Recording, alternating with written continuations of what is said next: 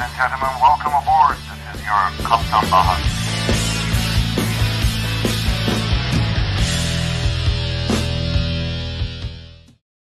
Herkese merhabalar arkadaşlar. Ben Kaptan Baha Bahadır Acunur. 6 Şubat 2023 tarihinde Türkiye gerçekten çok daha farklı, çok daha hazin, çok daha feci bir sabaha uyanıyordu. O gün sabah gerçekleşen ülkemizin Kahramanmaraş, Hatay, İskenderun, Antep bir sürü şehirlerini etkileyen depremle uyandık o gün ne yazık ki. Bugün sizlere aslında o depremde canla başla çalışan bir sürü insanlar olduğunu anlatmak için bu videoyu yapmaya karar verdim. Tabii ki konumuz havacılık olacak. Tabii ki konumuz havacılıkla sınırlı olacak. Ama bu depremde, bu deprem sonrasında gerçekten isimsiz kahramanlarımız var. Bu isimsiz kahramanlarımızın bazıları çorba yapıp depremzedelere götürdü. Bazıları enkazdan insanları çıkardı. Bazıları da oraya yardım ulaşması için ellerinden geleni ardına koymadılar. Bugün bir konuğumuz var. Kendisi hava trafik kontrolü ve bu olayda havacılık açısından neler yapıldı, nasıl müdahale edildi, insanlar canla başla gecelerini gündüzlerine takarak nasıl çalıştılar onu anlatacak. İsterseniz çok da fazla sözü uzatmadan sevgili arkadaşımız Burak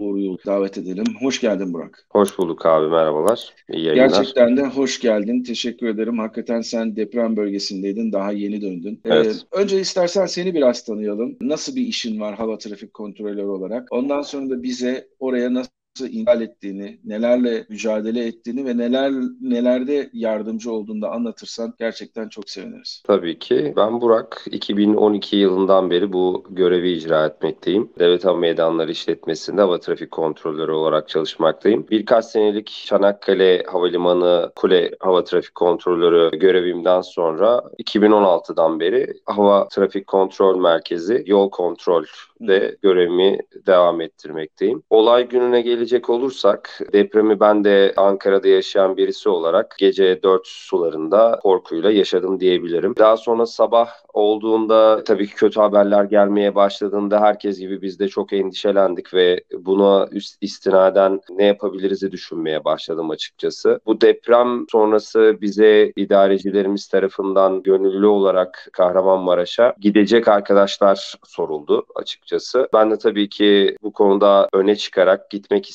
Çünkü bu benim gerçekten hani yardım etmekten ziyade hem görevimi yaptığım işi temsil etmek hem de oradaki insanlara bir faydam olur e, düşüncesiyle açıkçası bu, bu şekilde gönüllü oldum ve oraya gittim. E, oradaki süreçten bahsetmemi istersen abi şu şekilde oldu. Baş ilk e, gittiğimizde tabii ki çok zor şartlarda gittik. Çünkü uçuşlar durmuştu. Oradaki arkadaşlarımız tabii ki onlar da birer depremzede. Orada kontrolör arkadaşlarımız, diğer havalimanı çalışanları hepsi birer depremzede. Bunları bilerek gittik. Çünkü herkes bir yandan ailesini düşünerek bir yandan da görevini icra etmeye çalıştı. E, bu çok zor bir durum gerçekten. Biz de bu durumdaki arkadaşlarımızın yükünü hafifletmek için oraya gittik. Öncelikle kurumumuz hızlı bir şekilde bize uçak bileti ayarladı. Buradan Antep'e gidebildik. Çünkü Maraş'a o esnada herhangi bir uçuş yoktu açıkçası. Hı. Antep üzerinden de e, yine kurumumuzun vasıtasıyla Maraş'a ulaştık. Akşam 9 sularında 9-10 gibi e, gibi ulaştığımızda tam bir kaos ortamı vardı havalimanında. Tabii ki bu çok anlaşılabilir bir şey çünkü herkes bir şekilde uçak arıyor, canını kurtarmaya çalışıyor. Yani bir yerlere gitmeye çalışıyor kendi canını kurtaranlar havalimanına ulaşıp çünkü karayolları tamamen tıkalıydı. Yani karayla ulaşım e, uzun bir süre sağlanamadı. Yollar çöktü. Bu nedenle herkes havalimanına akın ediyordu. Bu anlaşılabilir bir şey can havliyle. Tabii ki bir kısmı da halk, halkın bir kısmı da yıkılan evlerden insanları kurtarma çabasındaydı. Yakınlarını, ailesini kurtarma çabasındaydı. Yani halk bu şekilde bir ikiye ayrılmıştı zaten. E, yani herhangi bir beklediği kimse olmayanlar kaçıp kurtulma peşindeydi. Yani halk halkın bir kısmı şehirden bir an önce uzaklaşma peşindeydi. Çünkü iki deprem üst üste yaşanmış olması gerçekten dünya tarihinde çok fazla örneği olmayan bir durum. Ve bir kısmı da yıkılan evlerden maalesef yakınlarını, sevdiklerini kurtarma çabasındaydı. O uzaklaşmaya çalışanların ve havalimanındaki o kaosun ilk anlarını yaşadık biz. Ve meslek açısından bakacak olursak da gerçekten çok zordu. Çünkü kulemiz hasar görmüş. Kahramanmaraş'taki kulemiz hasar görmüştü. Bir süre bizim Jötron dediğimiz frekans kullan, frekansı kullanmamıza kullanmamızı sağlayan cihazlarımız var. Bunların bir tanesi VR cihazı odasında tesis edilmişti. E, bir süre çok e, zor şartlarda orada trafiği idare etmek zorunda kaldık. Onun fotoğrafını gördüm hatta sen evet. e, Instagram sayfanda yayınlamışsın. Evet. E, yani e, hakikaten bir e, ufak bir metal bir barakanın içerisinden evet. e, hava trafik işlemlerini yürütmeye çalışıyordunuz. Gerçekten de evet. çok zor şartlarda çalış e, olmanız lazım. E, insanlara biraz da fikir vermek açısından hani Kahramanmaraş havaalanı diyoruz da havaalanı olarak ne kadar büyük? Yani kaç uçak inebiliyor? Normal şartlarda günde kaç uçak iniyor ama siz bu olay gerçekleştirdikten sonra kaç tane uçağa hizmet verdiniz? Biraz da ondan bahsedebilir misin rica etsem? Çünkü o da çok Tabii farklı ki. Evet. Şöyle ki e, Kahramanmaraş Havalimanı yaklaşık 7 uçaklık park pozisyonu olan bir havalimanı. Alfa ve Bravo apronları mevcut. Yani çok büyük bir havalimanı değil açıkçası. Bunun dışında günlük uçuş sayısı olarak or oranın kendi personeli arkadaşlardan öğrendiğim kadarıyla zaman zaman günlük 30-40 trafik sayısına ulaşılıyor. Tabii bu IFR ve VFR trafiklerin e, toplamı olacak şekilde. Fakat biz ilk 5 günü sayacak olursam tabii ki değiş değişiyor günden güne. IFR ve VFR olarak toplam 1000-1500 arası trafik aldığımızı iniş kalkış olarak düşünüyorum. Tabii ki o. kaosun içerisinde çok net bir sayı tutamamış olabiliriz ki tutamadık da çünkü oradaki birinci amacımız insanlara yardım gelmesi ve buradaki insanların gönderilmesi. Zaten uçaklar ve helikopterler mümkün olduğu kadar askeri olsun, sivil olsun yardım malzemeleriyle dolu gelip vatandaşları yolcularla evet yolcularla birlikte afetzedelerle birlikte geri dönüyorlardı. E, bu şekilde bir süreçti. İşte o VR cihazı dediğim kısımdan bir süre trafiği idare ettikten sonra kurumumuz ivedilikle bize bir mobil kule tahsis etti. Birkaç gün sonra mobil kulemiz ulaştıktan sonra tabii ki bir, biraz daha imkanlarımız biraz daha gelişti diyebilirim. Bu mobil kule içerisinden zaten onu da abi görmüşsündür fotoğrafını paylaştım. Evet. Ee, o mobil kule, zaten insanlarla. Evet. Mobil kule içerisinden trafiği idare ettirmeye başladık. Tabii daha sonra işte meteoroloji, bir takım gözlem ekipmanları da eklendi hızlı bir şekilde. Bu şekilde e, trafiği idare ettirmeye devam ettik. İlk 5 gün çok yoğundu. İlk 5-6 gün özellikle gerçekten hiç akla sığmayacak sayılar ulaştık gerçekten trafik olarak. Yani hiç susmadan örneğin ben hiç susmadan 8 saat bilfiil trafik attığımı biliyorum. Sabah 6'dan öğleden sonra 2'ye kadar. Ee, daha sonra zaten hastalandım sesim kısıldı. Yani tabii ki e, hava da soğuk. Bunu da düşünmek lazım. İnsanlar bu ortamdayken dışarılarda oturuyorlar, betonda oturuyorlar, uçak bekliyorlar. E, zaten havalimanı ciddi anlamda kalabalık ve dağılmış da bir e, görüntüsü vardı. Çünkü işte ufak tefek hasarları var. Havalimanı gayet sağlam aslında. Yapı olarak herhangi bir sıkıntısı Hı-hı. yok ama işte duvardaki çatlaklar bile insanları korkutmaya yetecek boyuttaydı aslında. E, insanlar korku içindeydi ve biz buradan insanları gönderdikçe kendi bireysel ilişkilerimizi de kullanarak gerek pilot arkadaşlarımız olsun, gerek kurumumuz olsun, gerek e, askeri personel olsun frekansta ricalarda bulunarak da çok insanı tahliye ettik oradan. Bizzat bununla ilgili yaşadığım e, birkaç olay da var. Onları da anlatırım. Evet. Yani çok zordu çünkü böyle bir şey ben daha önce yaşamadım ama e, açıkçası Allah umarım e, tekrar yaşatmaz. Tüm Türkiye'de Amin. geçmiş olsun diyorum bu vesileyle. Tabii Başımız sağ olsun tekrar. O bahsettiğim olayı anlatmam gerekirse yaklaşık bir 10-15 kişilik bir aile havalimanına geldiler. Bunların 5 tanesi küçük çocuk. Bir tanesi de yeni doğan bir bebekti. Ailenin babası tabii gözü yaşlı. Şimdi biz de görevimizi yapıyoruz. Görevimizi yaptığımız zamanların dışında ben tahliye işlem işlemlerine yardımcı oluyordum orada. Anladım. Yani e, insanları uçaklara bindirmeye, yönlendirmeye. Çünkü hayatında hiç uçağa binmemiş insanlar çok fazlaydı orada. Evet. Uçağa yani hangi uçağa nasıl gidilecek, nasıl binilecek bunu dahi bilmeyen e, insanlarımız vardı. Yönlendirilmeye ihtiyaçları vardı ve personel olarak da gerçekten e, ciddi anlamda eksik de vardı. Çünkü herkes bir can avliyle hareket ediyordu. O ailenin de çocuklarını görünce biz onu diğer EYAN personeli olsun, kontrolör arkadaşlar olsun bir odamız var. Orada misafir ettik. Orada biraz konuştuğumuzda ki bahsettiğim ailenin oğullarından birisinin vefat ettiğini öğrendik tabii ki. Evet. İnsanların gözünün yaşlı olması ve onu anlatış şekli bile sizi ağlatmaya yetiyor açıkçası tabii. o ortamda. Buna benzer birçok olay yaşadık. İşte e, şuradaki onun e, çocuğu falan deyince e, özellikle İnsan gerçekten hani üzülüyor, kendini tutamıyor. E, çocuklar var orada 4-5 tane hiçbirinin e, açıkçası bir şeyden haberi yok. Yani hepsi gülüyorlar. Ellerine işte çikolata veriyoruz, seviniyorlar. Aslında e, nasıl büyük bir olaydan kurtulduklarının farkında bile değiller. Yani böyle durumlar yaşadık. İşte yaş 90 yaşında ninelerimizi bindirdik, çocuklarımızı bindirdik, askeri uçaklara bindirdik. Sağ olsunlar evet. e, Türk Silahlı Kuvvetlerimize de ayrıca burada teşekkür etmek istiyorum. Tüm diğer hava yollarımızın yanında Türk Hava Yolları, Pegasus, Sun Express yani hepsi hepsi, hepsi gerçekten e, kaptanları olsun, imkanları dahilinde ne gerekiyorsa yapmaya çalıştılar. Hani asla ben herhangi birinden bizim de yiyecek hiçbir şeyimiz yoktu ilk gittiğimizde. Bize yiyecek gönderdiler. Oradaki insanlara dağıttık biz de. Yani hiçbirisinin ben herhangi bir konuda hayır dediğini hatırlamıyorum açıkçası. Herhangi bir ricamızda bizi reddettiklerini, hayır dediklerini de hatırlamıyorum. Bunun yanında bizim derneğimiz, Tatça Derneğimiz, sendikamız var. Hepsi bize çok destek oldular. Oradaki özellikle personelimize, kurumumuz nezdinde. Yani ilk başlarda gerçekten ilk birkaç gün su, yemek, kalacak yer problemimiz çok ciddiydi. Yani o şartlarda tabii ki ben bunların lafını etmek istemiyorum. Çünkü birçok insan orada Haklısın. beton üzerinde, betonun altında ailesinin yıkılmış evinin başındaydı. Ben orada şimdi yattığım yerin ya da yemediğim yemeğin lafının edemeyeceğim burada Edem, bu durumda. Zaten. O yüzden hani biz e, bunları bilerek gittik ve çok şükür ki e, layıkıyla da yaptığımızı düşünüyorum. Hani benim benim beni en mutlu eden şey iyi ki gitmişim, iyi ki gönüllü olmuşum. Hiç yaşamadığım tecrübeleri yaşadım açıkçası ve bu durumda insanlara faydalı olmuş olmanın ve oraya ilk yardımları getiren ekipte olmanın gururunu da yaşadım, mutluluğunu da yaşadım her ne kadar çok yorucu bir süreç olsa da. İnsan, ee, insanın bir anlamda hayata bakış açısında yüzde tabii ki yüzde tabii ki tabii ki.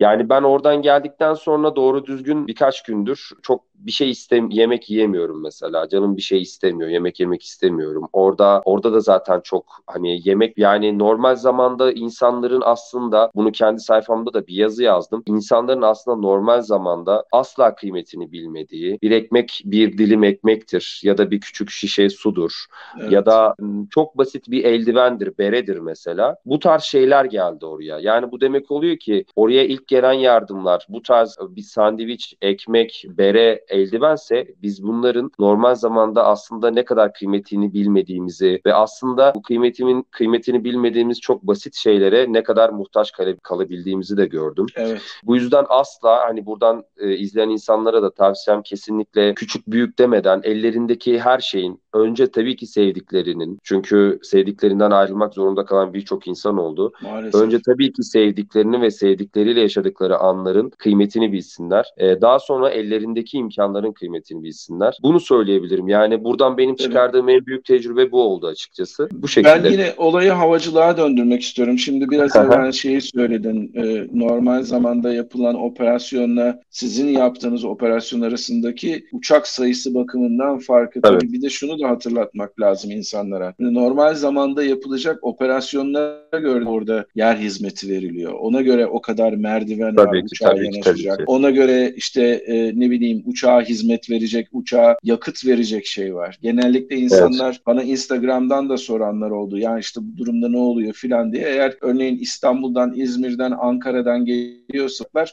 e, bizim tankering dediğimiz yani dönüş içinde yeterli olacak kadar miktarda yakıtı alarak geliyorlar ki öyle bir çözümle yer, yerel olarak yakıt almak zorunda değilsiniz. Ama bunun dışında yurt dışından gelen bazı firmalar da var. Onlar evet. da işte yakıt ihtiyaçları olabiliyor örneğin. Sonra dediğin gibi yani havacılıkla haşır neşir olan orada çalışan insanlar zaten orada yaşayan insanlar. Onlar aileleriyle mi ilgilensinler? Çoluğu evet, çocuğu enkaz evet. altında mı onunla mı ilgilensinler? Kurtarma uçuşlarına mı yardım etsinler? O yüzden bence sizin gibi dışarıdan dışarıdaki şehirlerden gelen insanların yer görevlisi olsun, e, hava trafik kontrolörü olsun, işte ne bileyim uçağın bir tarafından tutup ona hizmet veren, o uçağın çevrilmesine yardımcı olan, park edilmesine yardımcı olan insanların bile çok çok çok büyük emeği var. E, onu hiçbir zaman haklarını ödeyemeyiz diye düşünüyorum. Evet, şöyle ki e, yer hizmetlerinden tutun da e, idaresine kadar, hava trafik kontrolörüne kadar, EYAM memuruna kadar, meteoroloji memuruna kadar hepsi bir çalışıyorlarsa beş çalıştılar ve hiçbirisinin ben bu konudan şikayet ettiğini görmedim açıkçası. Birçok birim var. Şimdi sayamadıklarım olmuştur kusura bakmasınlar. Yapmış olabilirim Hiçbir- tabii haklısın.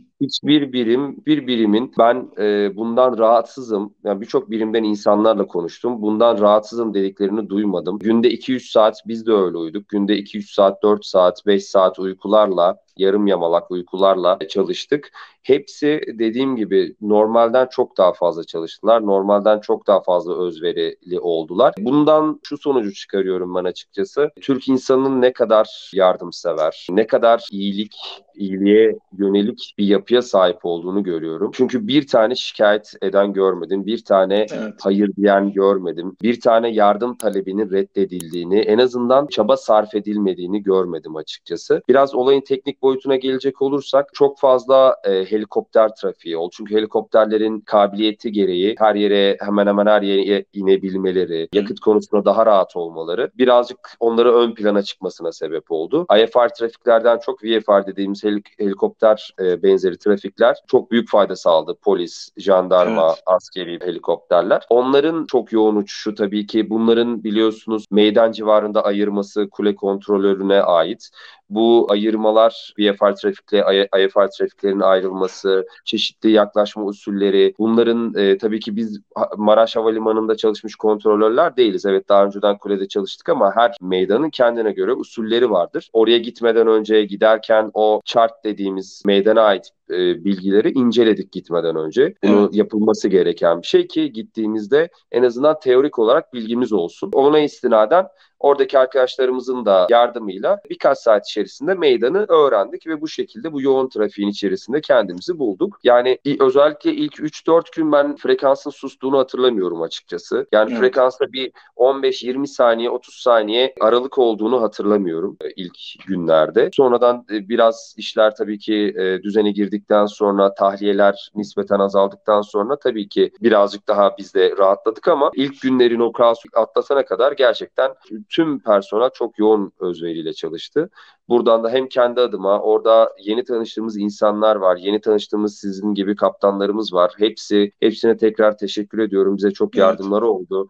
Bizim mobil kulemizin önü sularla, yiyeceklerle doluydu. Biz tabii ki hepsini zaten 8 kişiydik. Hepsini yiyemeyeceğimiz için götürüp personele, diğer e, vatandaşlara dağıttık. Yani elimizden ne geliyorsa yaptık. Tabii ki bu olayın içerisinde çok üzüldüğümüz şeyler oldu. Arkadaşlarımızın yakınlarını kaybettiklerini öğrendik. Bir yandan Maalesef. Onlara yar- yardım etmeye çalıştık. E, birebir tanıdığımız insanların yakınlarını e, kaybettiğini duymak bir tık daha e, insanı etkiliyor açıkçası. Onlara elimizden geldiğince sağdan soldan yardım toplayıp iletmeye çalıştık.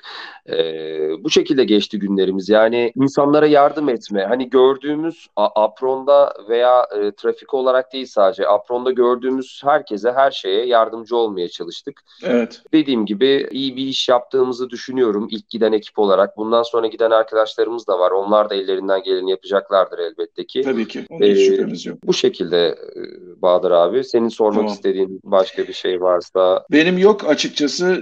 Benim merak ettiğim şeyleri de zaten e, biraz evvel konuştuk. Ben sadece Allah milletimize bir daha böyle bir ac- acıyı yaşatmasın diyorum. Tabii Amin, ki bundan amin. sonra bizim de kulları olarak yap üzerimize düşen işler var. Daha iyi binalar yapmak, daha dikkatli olmak, daha bilime yakın durmak gibi ama onun dışında hakikaten çok zor bir olay. İnsan ailesinden bir ferdi kaybedince çok sarsılıyor. Orada depremde ailelerinden sayısız miktarda insanı kaybeden insanları düşününce işte senin örneğinde de verdiğin gibi beş tane çocukla yanına gelmişler bir tanesi enkaz altında kalmış.